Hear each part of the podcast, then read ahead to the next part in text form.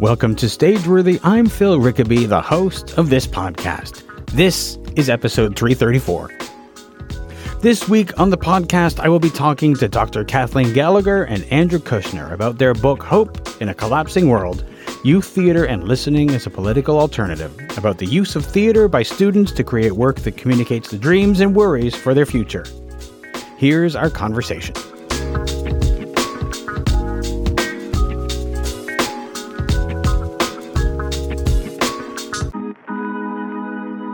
I'm really curious ab- about this project and how how the book came about and how like let why why don't we start with like what is the hope what is hope in a collapsing world? I'll jump in, Andrew.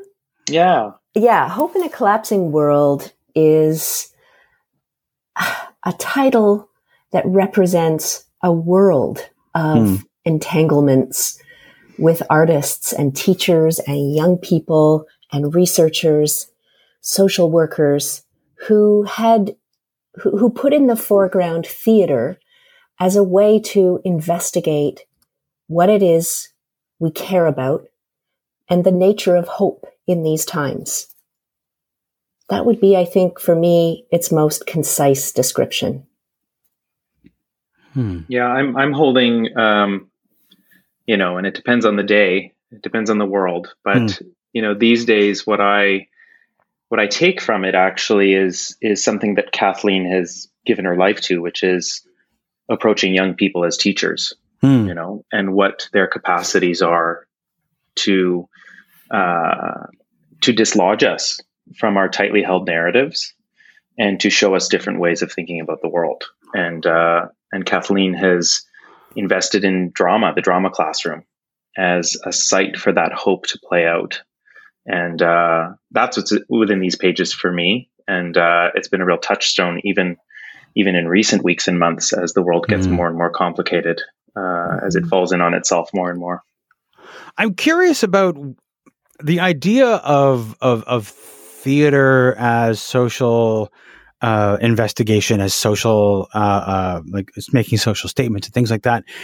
For students, is this a new idea for them? Is this something that that is a new introduction? Because when I was younger, I thought about theater and this sort of thing as just just a fun thing, or you know, mm-hmm. to be entertaining. Um, is is the introduction of of the social aspect uh, something new for them, and do they have trouble or uh, grasping it? That's a great question, Phil. You know, I think the evolution of what goes on in drama classrooms in the name of theater has evolved so much and over many years now. And I think that young people in drama classrooms already know that they are, that their symbolic world is a world that's so deeply in touch with the real one that they live in. So if we if we bring those thoughts together in some explicit way, I don't see them as surprised because I think part of the, you know, the secret investment that young people have in a drama classroom is that it's all about them and it doesn't need to be all about them at the same time. So it's a way of uh, playing and acting, conceiving, imagining other ways of being that are so embedded in the things that we care about and have experienced in our lives. So I feel like those things are not always explicitly drawn, but in most spaces that I've been in, I feel that young people have, there's a kind of urgency for them to explore with metaphor and collaboratively with others things that matter profoundly to them in their lives. So if we happen to come in and say, hey, the research we do um, thinks these things are really intimately connected. What about mm. you? I, I never find young people saying, oh, that's so strange. That's not mm. how I hmm. think about it at all. So maybe it hasn't been explicitly drawn for them, but mm. um, they operate as though the, they and the world is at stake in what they do. Well, I mean, it is you know as a as a as a, as somebody who's you know uh, uh, an older i'm on the older end of the spectrum now um it's becoming more and more uh, necessary that we understand that they are the ones that that are going to inherit this mess that we're creating mm-hmm. um, and they have to find ways to tell us about it if if standing up and if if, if greta thunberg uh, standing up and talking about it can't sh- can't rattle people and make change m- maybe creating an entertainment can mm-hmm. You're making me think of uh, it's. It comes up in the play, but um, in Kathleen's culminating reflection in Towards Youth, which is the script embedded in in the book. Um, Marjory Douglas. Uh, oh, there's a Stoneman in there. Is it Marjory Stoneman yeah. Douglas High School? Hmm. Um, is invoked because it was indeed the drama kids uh, right. after that shooting that were the ex- the extraordinary storytellers. Mm-hmm. Um, they they really captured the imagination of a nation and mm-hmm. uh, and were the leads. It, you know that that the the sort of um, gun restriction or gun safety movement is not a new movement, but they were able to take the lead. You know, mm-hmm. and I think um, again, I, it always comes back to me to that notion of if a young person's life can be can be the curriculum, which is the potential of the drama classroom you're opening them up to all kinds of capacities and um, uh, you know breadth of voice and uh, and and a sense of being able to change the world to hmm. imagine mm. a different world but also change that world um, that's what you rehearse in yeah. those drama classrooms when you've got a teacher that makes space for it um, you know it's it's about elaboration it's about collaboration and and it is about uh, revising. You know, the, the, the culminating word of the play is adjust. Mm. You know, hmm. we learn how to adjust in the drama classroom for all of its chaos and mm. you know all of its play and all of its differences, the clashing of differences, the meeting of differences. If we can learn how to adjust, I think it just makes us better citizens. Yeah. And uh, and you know, we see that in young people emerging from that from that pedagogy.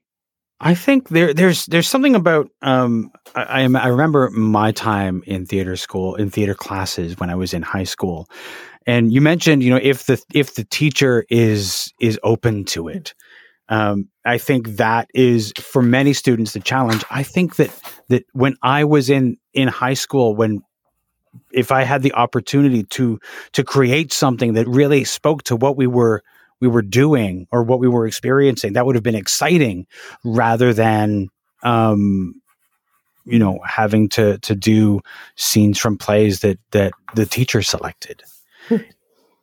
Is it there? Can be, it can be both. You know, I yeah. think. Yeah. Well, well, I see it as as both are legitimate and and you know attention that we discovered in the research uh, at the site in in Athens in particular was a mm. tension between a teacher that was more committed to uh, pleasure and play and fantasy and games and escape in the drama space mm. uh, and that being a point of uh, you know that was challenging in terms of some of the research and some of the uh, opportunities we were seeing around you know speaking into uh, these young people's experiences, receiving their experiences. Um, but that tension is is not only is it real, it's legitimate, and I think mm. the space can be both of those things. Um, I think it's when we force it to be one or the other in in strict terms that we miss out on what what the space can do. Um, and yeah. Sorry, Andrew. I was just going to build upon that and and what you said previously because I agree with you and and actually I've there are these divides all over the world in theater and also in the study of theater. And I have I have managed to um, not enter into the, the that kind of binary thinking over many years. And it and it takes some effort to not do that. But I think what it, again it's the drama classroom that made that abundantly clear for me. Two, two things that I would say is what people often say, and maybe Phil, you had this experience too as a drama student. You know, people are always ready to talk about confidence that, that drama students gain confidence because of the work that they might do in a drama classroom. And, and this study taught me that it's something slightly different from that. It's not exactly confidence. It's, it's what I end up calling security. Hmm. And the secure uh, you, to to feel secure in one's place is very different from feeling confident because security is is by its nature a relational experience. And so if you're doing Mamma Mia or you're doing a deep investigation of complex, um, difficult experiences in young people's lives, whichever of those you're doing, what young people figure out very quickly is that they are key players in the lives and the journeys of other people. Mm-hmm. Whether that's standing on stage singing in a musical or doing some other uh, different kind of investigation. And once they realize the critical role they're playing in others' lives, that whole idea of confidence becomes a more shared reality. And so we can make the space secure no matter what the work is mm. because we're we're we're we're leaning into the relationality of all of this. And that I think is to me it's unfortunate that um, the the ways in which drama has often been articulated really leans on those more individual ideas of uh, of confidence and singularity mm. instead of what I think we saw play out in so many different places, which was indeed the roles that not not only young people feeling more secure in their own work and in their own lives, but understanding um, how that stood in relationship, that they were secondary characters in a whole lot of other lives, and that that um, was part of how you collaborate, part of how you create space together. And you can imagine in the different cultural contexts in which we we researched, the expression of that can look vastly different. But that singular thing remained true hmm. that we we rise and we fall together and it it doesn't mean that it always ends in victory it often ends in failure but even in that experience the lessons gleaned about what it means to to be in a supporting role in someone hmm. else's life is profound for many young people it's it, it's a fascinating idea the the the the difference between confidence, which I think the idea of instilling confidence in students is often how theater class is justified to parents. Yeah. yeah. That's that's how we how we convince the the PTA or the the powers that be, the school board, that this is what makes this program necessary. Mm-hmm. Or useful. and which which sort of yeah useful and it, it, it sort of falls into the puritanical view that in north america we have about theater mm-hmm. and its its purpose and its use yeah that it's about building those soft skills so mm-hmm. that you can mm-hmm. be a great businessman right. or you mm-hmm. can you know uh, go into politics or law or you know mm. I, it's something that i contended with uh, you know I, I my parents are first generation Ukrainian Canadians, it was inconceivable for me to go into the arts. Mm. Um, they, I think they were really hopeful that drama was just kind of something to add to my toolkit. Um, mm. And and I decided, no, no, no, it's the thing. the yeah. circus is the thing. um, and so, you know, I, I think you're spot on, Phil. That there is this this, and it's, I mean, what we're talking about is capitalism. We're talking about, you know, uh, a, a system that we're supposed to slot ourselves into um, that that a life in the arts is not necessarily legitimate. That, it, mm. that hmm. these are again um, things that are are good for us, but ultimately we need to do more serious work. And mm-hmm. I think I hope we're learning. You know, as we I know we're still in this pandemic era, but I, I do hope we can see that the arts are actually not just a means to an end.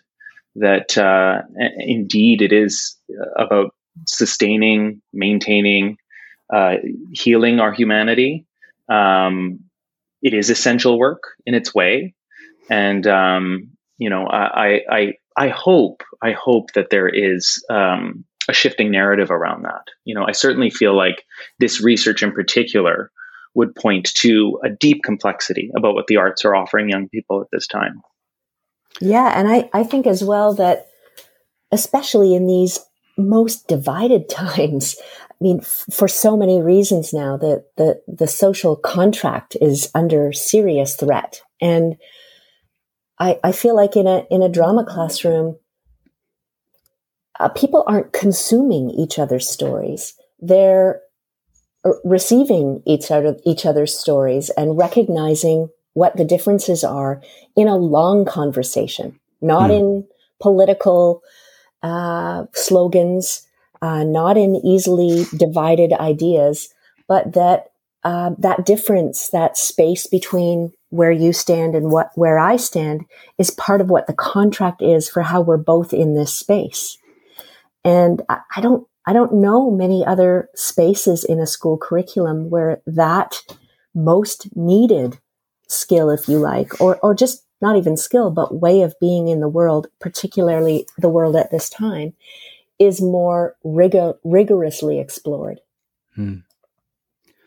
I can't think of one either because I think that it, it's the it's the uniqueness of, of of that room of the of what is essentially a theater workshop space that that gives the people in it the freedom to to explore and to build and to to essentially have difficult conversations mm-hmm. in a way that that like you said outside of that room we are terrible at having those conversations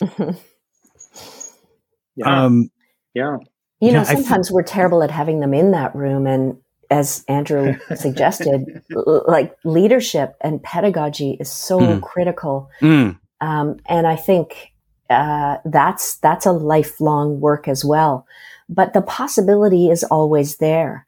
Mm. And I, I think, you know, even when it breaks down, there's the time and the space and the commitment to understanding what went wrong, how it went wrong, what was at stake, who was invested in what, um, not just to pick apart, you know, but but instead to say we, we know what a real collaboration or a shared purpose looks and feels like because we've had this small success or this um, not so terrible outcome.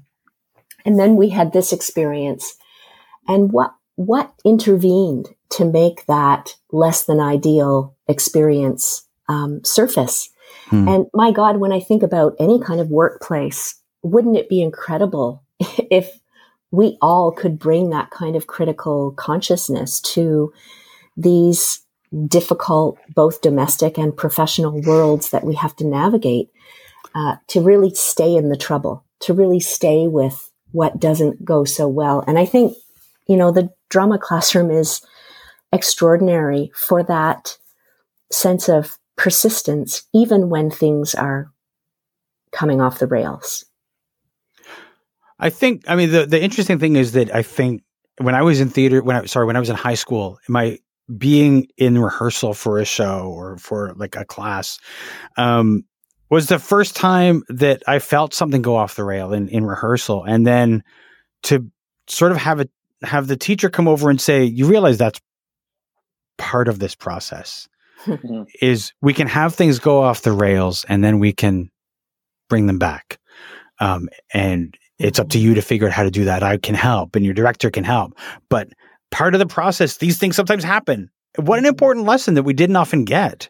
Yeah. Yeah, that we survive mistakes. Yeah. Mm-hmm. You know, and that that there's something outside of this competitive world around us and mm-hmm. uh, this judgment filled world around us. Um, I think that's the huge gift of the drama classroom is that for all the mistakes, there it doesn't equate to failure you know and indeed as kathleen pointed out there's always something there's always some kind of you know uh, let's call it a win or mm. or a, a gleaning mm-hmm. that occurs when you realize that you are consequential to others which mm. is what happens in the drama classroom when you realize that um, y- you have more of a voice than in a lot of other classrooms mm. in the building um, when you're suddenly in a circle you know the power of actually being accountable to one another in a way that isn't desks all facing one direction, looking at mm. a chalkboard. Mm-hmm. Um, they're they're just huge lessons to learn in that space, and of course, we learn through error. We learn mm. through things not going well. Um, there's this Dorothy Heathcote quote in the play, and I inherit this from Kathleen. And uh, the original quote is, you know, drama is a man in a mess, and the mess is is that's where we grow from we grow from that and that's what good drama is to begin with you know Um, so I, I, don't know. It's it's it's it's hard for me not to see it as a critical space, um, and also as we've discovered an endangered space. Mm-hmm. Yeah, I want to talk about that a little bit. As far like as you know, the the theater, the program, the arts in general in the schools are endangered.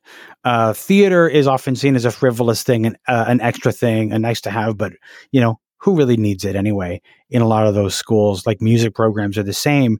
Um, what have has following through and letting the students develop their own shows and and and create these things and even performing this show um is there a change happening in how the administration is seeing these programs or is it still something that that they're the program itself is having to justify that's such a variable thing you know Um, I can answer yes and no to that question equally. Um, leadership matters in schools, of course, in terms of how the arts get positioned or get privileged or not. But just as you were asking that question, I was thinking about one of the current teachers that we work with in a Toronto high school. And this old idea of the show must go on was really always about other people it was always about saving face or um, being, you know, the parents arriving on arts night and they'd have mm. something worthwhile to see, or um, checking off particular boxes in a teacher's um, assessment of mm. or one's assessment of a teacher's work. But we work with a teacher now, and there are many, many, many like him who feel more accountable to the students in the room and who are very ready mm. to say to whoever might be looking on that his uh, his commitment is to the the uh, safety and the safe exploration and the um, the following of curiosities of the people who sit in front of him, who sit with him in a circle. And I do feel that more and more those external pressures that you were speaking about weigh less and less upon the real work that is going on. And in the end, students will have sit ins outside a principal's office who wants to cut their drama class. That's common. Hmm. It's going to be the students who actually most vociferously defend the value of an education in the arts. And mm. really, we've probably been wrong-headed when we've imagined that we need to appease others who perhaps hold the purse strings or uh, will get behind us in some institutional way. We know this from climate activists. We know this from young people in drama classrooms all over the world, uh, finding their own activist voice, hmm. possibly for the first time, that they are the the most important audience. And when you act as a teacher uh, in light of that most critical discovery, I don't think a, a drama class can be at risk anymore. Hmm. Because the most important spokespeople will not let it happen. Hmm. Do you see the students who are exposed to activism in this way that that the, their activism is ignited and it moves forward with them. Is that something that that, that you're that, that's happening that that the activism itself continues through the theater and out of the theater? Yes, I mean I'm sure Andrew has thoughts on this too, but 100%. And it moves back and forth between uh, the the world and the classroom. And I think you know one of the great discoveries and why I continue to research inside a drama classroom is because that it's a screen door. It's not a wall. It's not the walls of a school. It's really air on the outside and the inside of the building. It's permeable. And the best drama classrooms are wildly aware of that movement from a young person's life in the world outside of school and their life inside a school. And I find that more and more young people uh, want to not comp- compartmentalize in that way. They want mm. to not be read as a student in some two dimensional way in one setting and as a more rounded, engaged, active person in some outside setting that has no relevance in the school space. Hmm. So, you know, the drama, as Andrew said previously, their lives are the curriculum. And when that's taken really seriously, then everything that goes on outside the school um, matters deeply to what's going on inside the classroom. And then the reverse becomes true. And I think more and more, uh, all kinds of s- study of young people is resisting this idea that, and, and really the world doesn't let us compartmentalize in that way anymore because, and especially with COVID, because there there is fluidity and there is such richness in um, creating those, drawing those lines. A, a part of my research quite some time ago revealed that young people's engagement in school was correlated strongly with the ways in which they take care of others outside of school. So that meant that this idea of students as needing to be taken care of was in direct contrast to the very thing that makes them more engaged in school, which is their lives as hmm. caretakers of others. Hmm. I think when I stumbled upon that first really significant understanding, I realized, well, the drama classroom in some ways has always been working to facilitate that. And maybe that's why it makes us better learners in life and in school hmm. because uh, caring is connected to what many just see as academic performance. Hmm. Andrew, what are your thoughts about uh, activism in the theater and out of it? I, a few things come to mind. I, I think of um, it turned out to be a bit of a provocation, but I'm thinking uh, around the the run of the play at Crow's Theater in, in 2019. I had said in an interview that I really think uh, theater has the capacity to be a call to thought. And I remember in a Q&A somebody being troubled by that and they thought, why not a call to action, you know? And um, and so I'm turning over right now why I said a call to thought and the extent to which we live in a really fast world. Um, there's an overabundance of information. We don't often move that information into uh, clear action. Mm. Um, and so I, I'm reflecting on how the the theater space, the drama classroom, is an opportunity actually for us to slow down, um, to in a way not not um, keep running with our own story around things, but to let go of those stories and and make space for what people are actually telling us they need or want.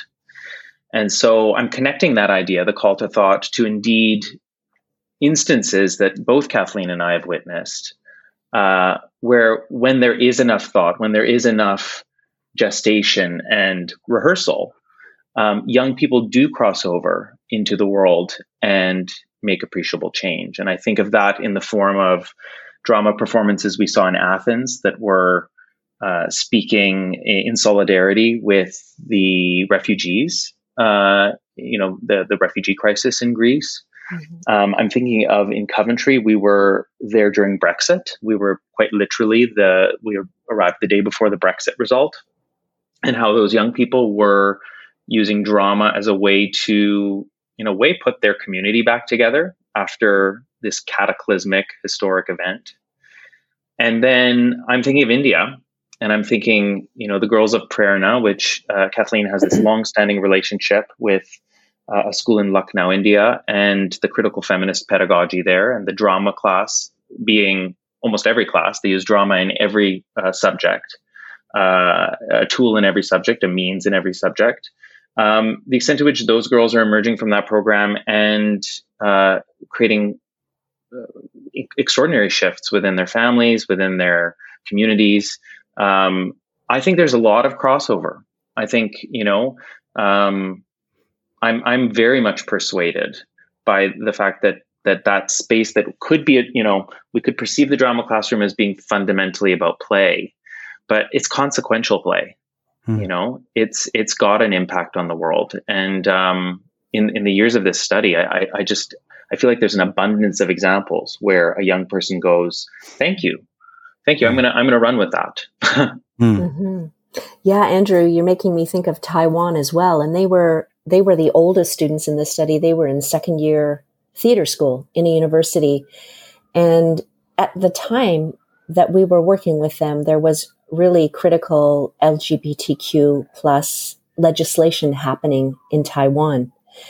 And we got to sit in on incredible rehearsals where the young people there were taking stories of their peers and figuring out what they felt an audience needed to hear so they could be better advocates for themselves and for others uh, to think more progressively about LGBTQ policy in the nation. Mm-hmm. There was such a direct link there that that playfulness and even, and this was true in India too, playing your oppressors, mm. playing those pe- those very people who would, in the case of India, uh, because of the extraordinary patriarchy, hold those young women down hold them back. And the hmm. same in Taiwan.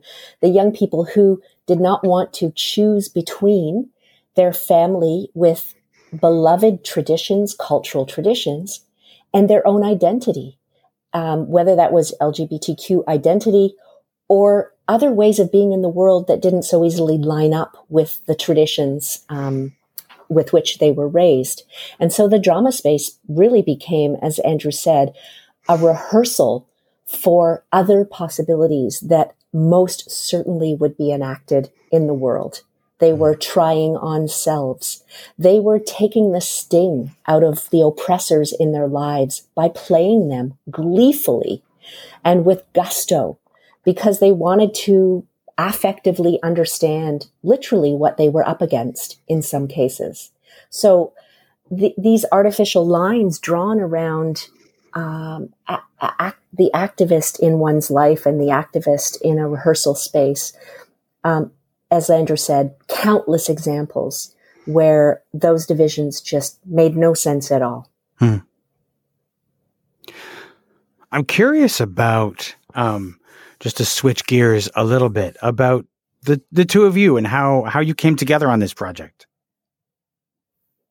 Do you, you want to tell it, it Andrew?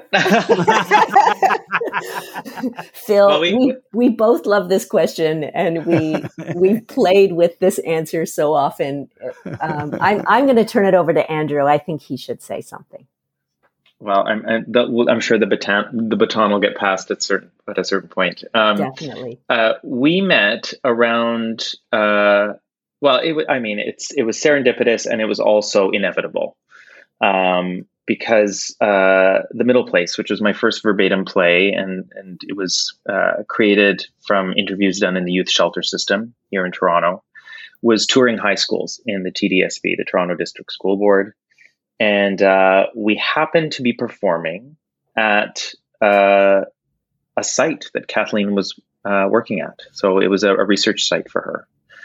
And um, it was workshop first, right, Kathleen? Yep. Yeah. Yeah. So, and, Antonio and I. So Antonio yeah. is one of the the um, the original founders of Project Humanity, the socially engaged theater company that I run. And uh, Antonio and I uh, came to this classroom, and uh, with these ethnographic researchers in the space, and this really extraordinary teacher and extraordinary group of young people, and we in essence uh, initiated them in this notion of, or at least our, our verbatim theater practice uh, as a kind of precursor to them seeing the show. And uh, I think Kathleen and I had a brief exchange, um, you know, in that space. Um, again, totally unfamiliar to me the notion of researchers being in a in a classroom, and yet also observing this real ease between the adults and the young people in the room. And then uh, I believe it would have been a week later we came and performed the show, and um, and so, you know, Kathleen could speak to her experience of it. But what I remember vividly, and I kind of feel like it's the, it was sort of the spark, was um, afterwards Kathleen and I having a confab. Um, you know, this after seeing a bunch of students rush the stage, wanting to connect with the actors who had just performed the play, and um, and just sensing this kinship, this kind of shared, you know, uh, we've gone about it differently. And in fact, we play with this hyphenate, the idea of, you know, who is the artist researcher and who's the researcher artist. And, uh, and in fact, you know, again, troubling the notion that one is, was, is just artist or just researcher. I think in one another, we saw this, this gorgeous overlap and this, um, you know, shared, uh, commitment to young people, you know, seeing young people as full persons, not just people in transit to adulthood, and wanting to honor those voices, wanting to create, in, you know, engaging experiences for them that that don't um, live in stereotype or uh, misrepresent them in ways that are are you know avoidable. And uh, and so th- there was just sort of a conversation that that sparked in that room that eventually led to me doing a tour of Kathleen's data. And so she, that research project she was working on, she wondered if there was something there, uh, the makings of a play, perhaps. Uh, and I guess I could say the rest is history. I mean, Towards Youth, in essence, was born of that question Is there something in this research? Do you see something in this research? Uh, a question that I think Kathleen posed with a lot of humility and understanding that plays are complicated and not all research can be a play. Mm-hmm. Um, but together we found a way and um, and traveled the world doing it. Um, Kathleen, what's your take? Did I miss any? Yo, you you hit all the key revelations for us, Andrew. But I would just add that after uh, once Andrew and I started to engage in our thoughts about young people, our thoughts about theater, our thoughts about those two things together, and he looked at my data and said that there's definitely a play here. Then, when I moved forward with a new research project, I wanted Andrew to be embedded as an artist inside the research. Why, why wouldn't we be representing the research ultimately in the language of theater if theater had been so responsible for our ways of seeing what why how could how could we not make theater a critical expression of all that we were learning by doing theater with young people in these unique spaces? And so right from the get-go then when we imagined this new project um, we we centered Andrew as the embedded artist who would be in conversation over the whole long five plus years. Um, and in a funny sort of way, that meant that the researchers also became objects of study for Andrew. That in a sense, the research itself became something to look at by a playwright. Hmm. So it really started to flip all kinds of traditional notions about theater, about research, about um, adults and young people and intergenerational engagement, about inter, inter and intracultural engagement in complex classrooms in Toronto and in other places around the world.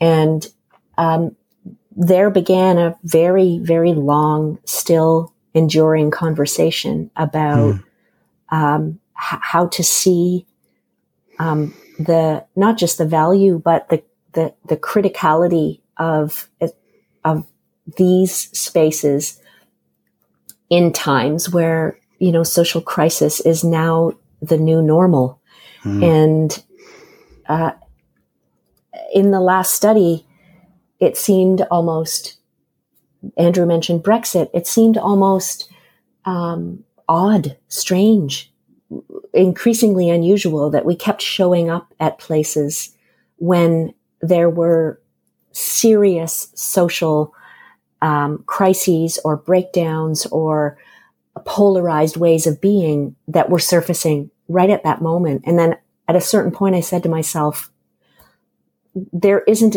a time that isn't in some way a crisis mm. now. Mm. And so what in, in that broader context, if I'm interested in the idea of especially youth citizenship, citizenship itself, but especially young people as growing, engaged citizens in the world, if that's of concern to me in these times, then we need a lot of people in that conversation. We need the artists. We need the social scientists. We need the humanists. We need the service uh, people, the facilitators. We need the voices of young people and they need to not only be cared for, but need to do the caring as well. And we need to sometimes keep very quiet as adults who have tended to think that they've lived past that time. And so we know it. Hmm. we don't know it in their terms. We don't. We have to be listeners. That's why that's key to the subtitle of this book, listening as a political alternative, hmm. because that's what you, you soon realize. And so Andrew and I have just not only enjoyed listening to each other and our ways in the world for a long time, but to be a team with others to listen in new ways in spaces that we think are really key to weathering the storms and also to making um,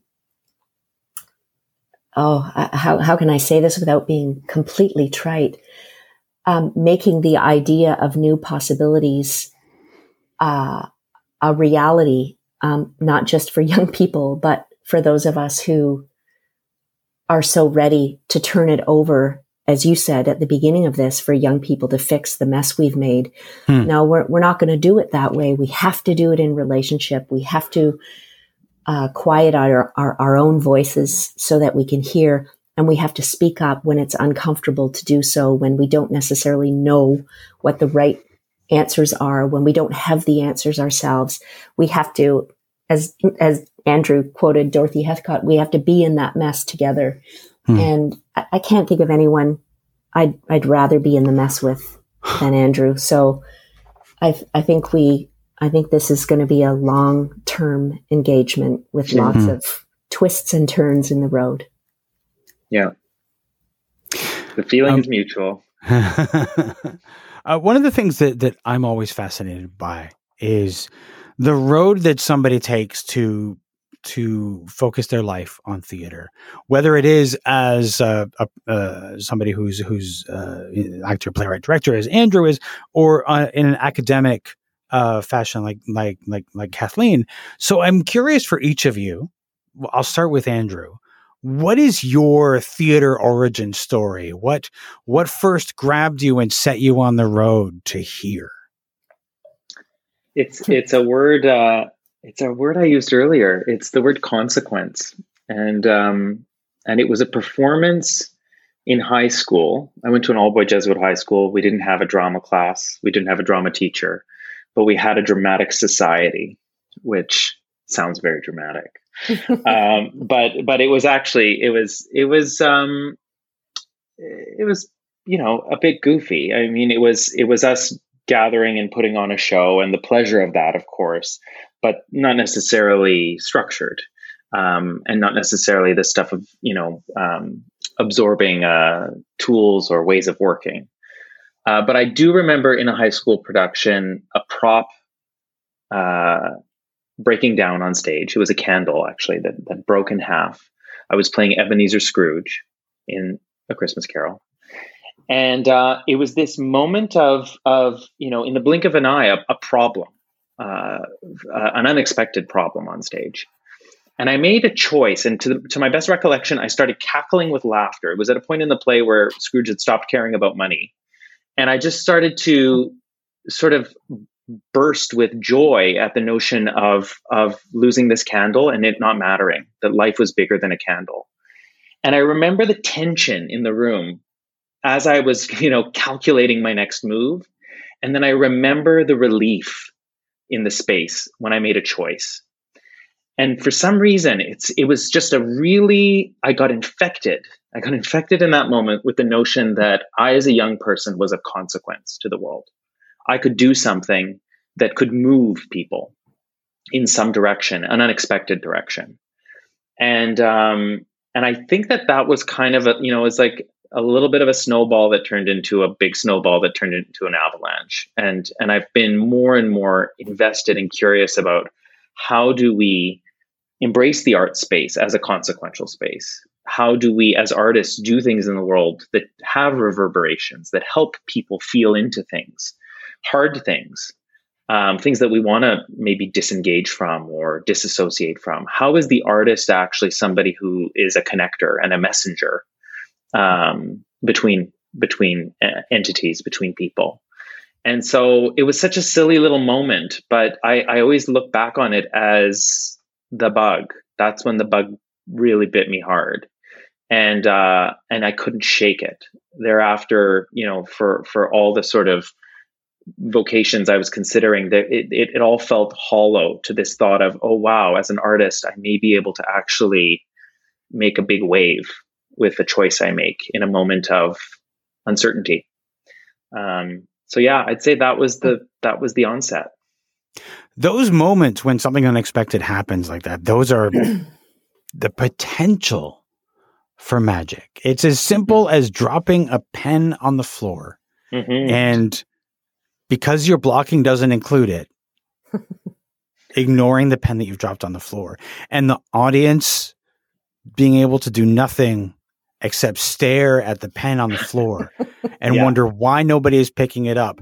And they will increasingly, like that tension that you mentioned, they will get more and more tense until somebody finally just picks up the pen and they'll suddenly like be able to concentrate on the show again. But that there's magic in those moments that, that yeah. they're offerings for us to to accept the moment or ignore it. It's landing the plane right? It's that yes. tension you know it's that bumpy landing. I've been on prop planes recently and i just you know uh, don't get me started but it's that moment you do want to you break out into applause when the tension is released. And um and that's that is what theater is about. It's it's about that tension and and about letting that tension go, and that's what catharsis is. It's about building up that tension and then letting it go. Mm. And that practice, I think, that elasticity that the theater engenders in us, it just makes us better human beings. I mean, it lets us stretch our minds, even if we think about how do I reconcile somebody else's ideology or somebody who thinks wildly differently than me? The fact that in the theater we can move towards and away from folks that are so different that makes us better citizens it makes us more compassionate it makes mm. us more you know just uh, just better partners better parents better kids um, you know going back to that notion of the drama classroom just providing these sort of soft skills that you know uh, I, I, can't advocate enough for the fact that it, it just makes us better human beings. It just mm. puts us in better relationship with one another and uh, and again to be a messenger to be an, an agent in that mission which i think artists are is uh, addictive. It's satisfying. Um, yeah it, there was it was a little bit of uh, there was no looking back from that for me. I don't blame you because there's that you know that moment where something goes wrong on stage and if the audience can see it it's one thing if only the actors know that somebody flubbed the line but like if something visibly happens for everybody on stage and off it is a realization that oh yeah this isn't a movie. Absolutely. stuff can go wrong. It this can be different every time. Yeah. Which is a exciting thing to to to witness and to have that realization of.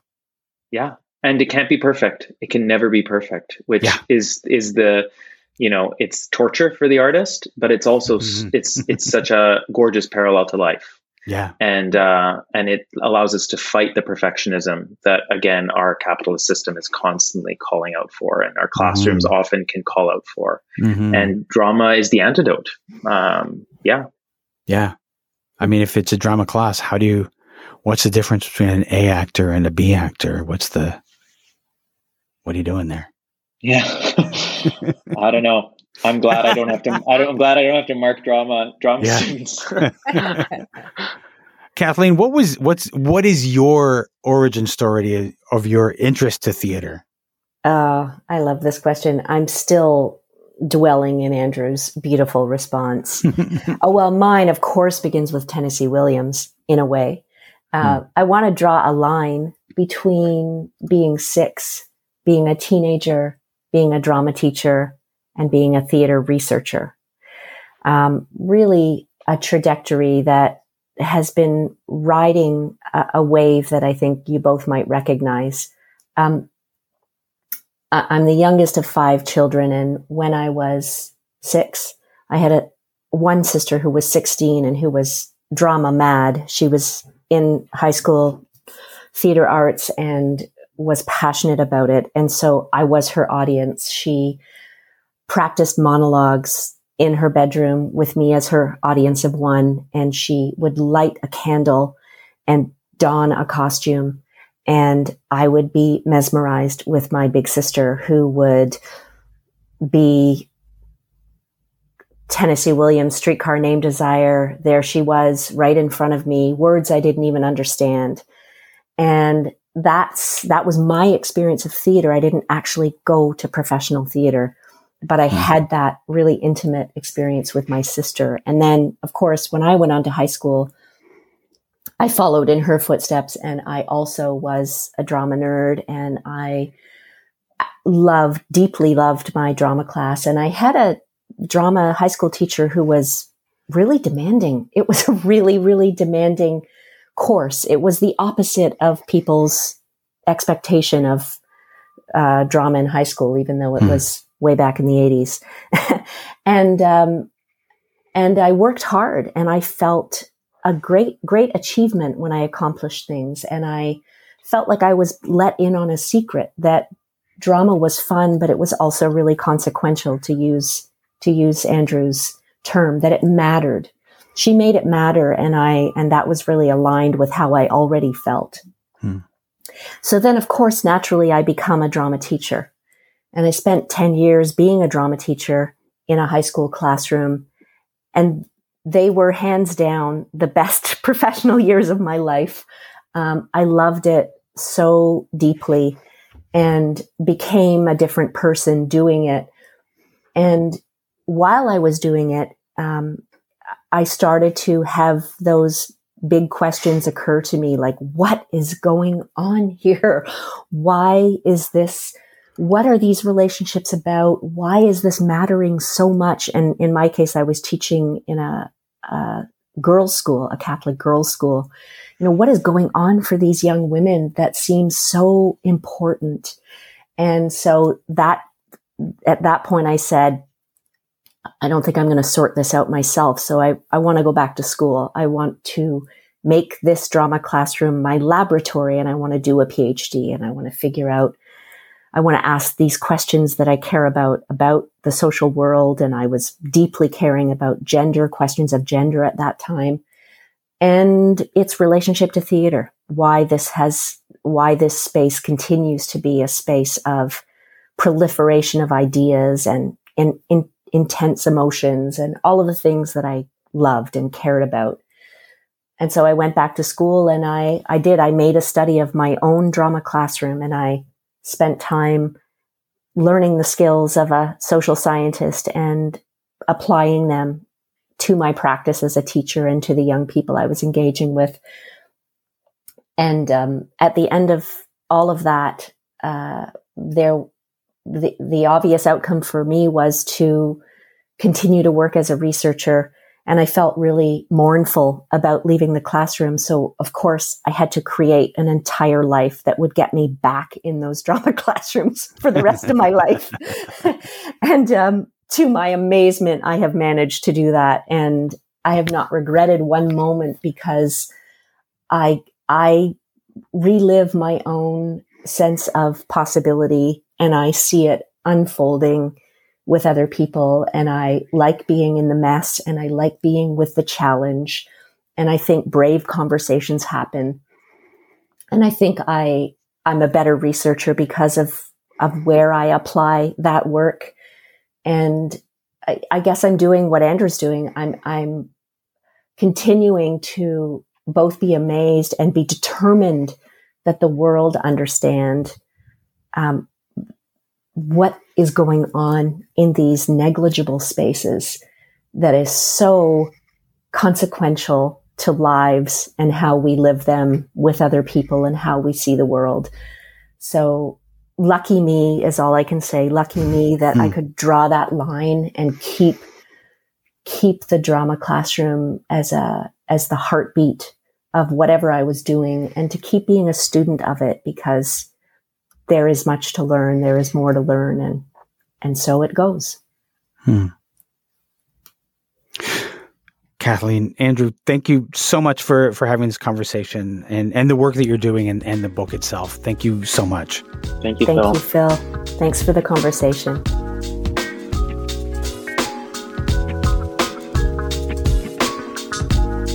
This has been an episode of Stageworthy. Stageworthy is a one person operation, and that one person is me. So, not only do I arrange the guests and conduct the interviews, I also edit the show, promote it, and create the music. I also shoulder all the financial responsibilities that keep this show going while still giving it to you for free. So, if you enjoy the podcast, please consider supporting it. There are a few ways that you can do that. If you listen on Apple Podcasts or Spotify, you can leave a five star rating. And if you listen on Apple Podcasts, you can also leave a review. Those reviews and ratings help new people to find the show. If you want to keep up with what's going on with Stageworthy and my other projects, you can subscribe to my newsletter by going to philrickaby.com slash subscribe. And you can also leave a tip for the show by dropping some change in the virtual tip jar. I will put a link to that in the show notes, which you can find on the website or in your podcast app. But one of the most important things that you can do, even more important than ratings, reviews, or even financial support, is to share on social media. Even a retweet will help. You can find Stageworthy on Twitter and Instagram at StageworthyPod, and you can find the website with the complete archive of all episodes at StageworthyPodcast.com. And if you want to find me, you can find me on Twitter and Instagram at Phil Rickaby. And as I mentioned, my website is philrickaby.com. See you next week for another episode.